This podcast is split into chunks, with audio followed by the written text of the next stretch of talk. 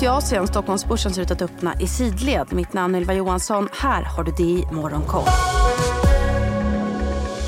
Ja, det är ner på börserna i fastlandskina där både Shanghai och Shenzhenbörsen backar 0,5% vardera. Hongkongbörsen backar försiktigt. Där har myndigheterna under morgonen meddelat att man väntar sig att Hongkongs ekonomi växer med 2,5 till 3,5% i år och inför samtidigt åtgärder för att gynna bostadsmarknaden och öka turismen. Beskedet får flera aktier i fastighetssektorn att stiga.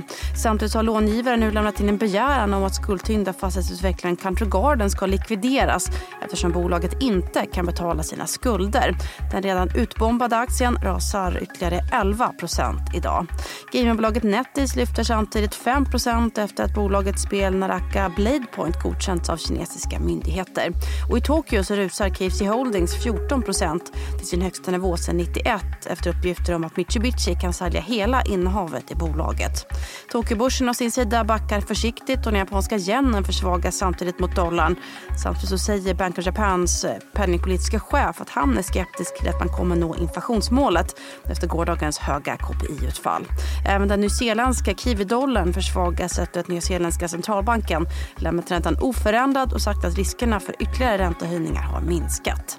Det var annars mestadels försiktiga rörelser på Wall Street igår. Breda SP-vandet steg svagt och Nasdaq var upp nästan 0,5%.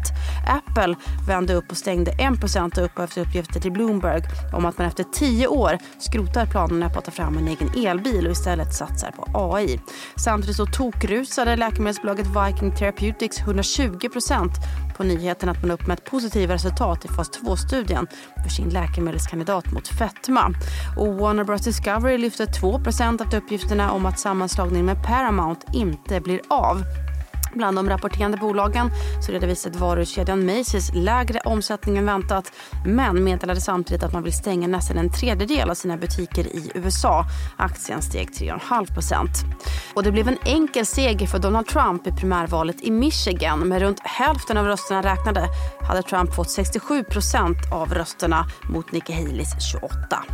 Marknaden inväntar nu dagens preliminära BNP-statistik från USA som väntas visa en tillväxt på 3,3% i det fjärde kvartalet, men att privatkonsumtionen bromsade något. Ännu viktigare blir dock morgondagens inflationsstatistik mätt som PCE som väntas ytterligare förstärka bilden som målats upp av flera Fed-ledamöter senaste tiden att det inte är bråttom att sänka räntan.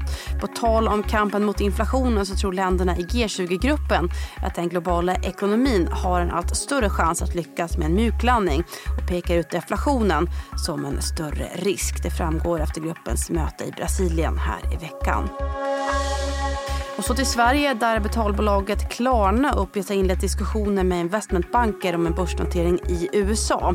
Enligt uppgifter till Bloomberg skulle noteringen kunna ske i det tredje kvartalet om man siktar på en värdering på runt $20 miljarder eller 205 miljarder svenska kronor. Och så har SBBs vd Leiv Synnes tankat ytterligare 100 000 aktier i SBB för 439 000 kronor efter rapportsläppet igår. Samtidigt så har snusorterförsäljaren Hypes vice vd Svante Andersson dumpat nästan hela innehavet i Hype för över 3 miljoner kronor och är därmed den andra toppchefen att göra det bara under de senaste 2 veckorna. Vi kan väl även nämna att produceraren Kjell Company får fortsätta jakten på en ny finanschef efter att den tilltänkta ersättaren Erik Hansson tackat nej och meddelat att han inte kommer tillträda tjänsten av personliga skäl. Samtidigt så ser Sveriges inträde i NATO inte ut att ske den här veckan trots att ungerska parlamentet godkänt Sveriges NATO-ansökan. Orsaken är att Ungerns nya president ännu inte har installerats. Processen kan därför dröja ända till den 5 mars. Idag ser vi annars fram emot Konjunkturinstitutets konjunkturbarometer för februari. Dessutom så är det ju börsmorgon precis som vanligt klockan 8:45. Det får ni inte missa. Mitt namn är Ylva Johansson, du lyssnar på det i Morgonkoll.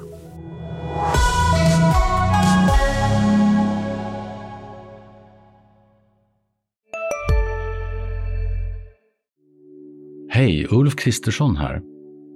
På många sätt är det en mörk tid vi lever i.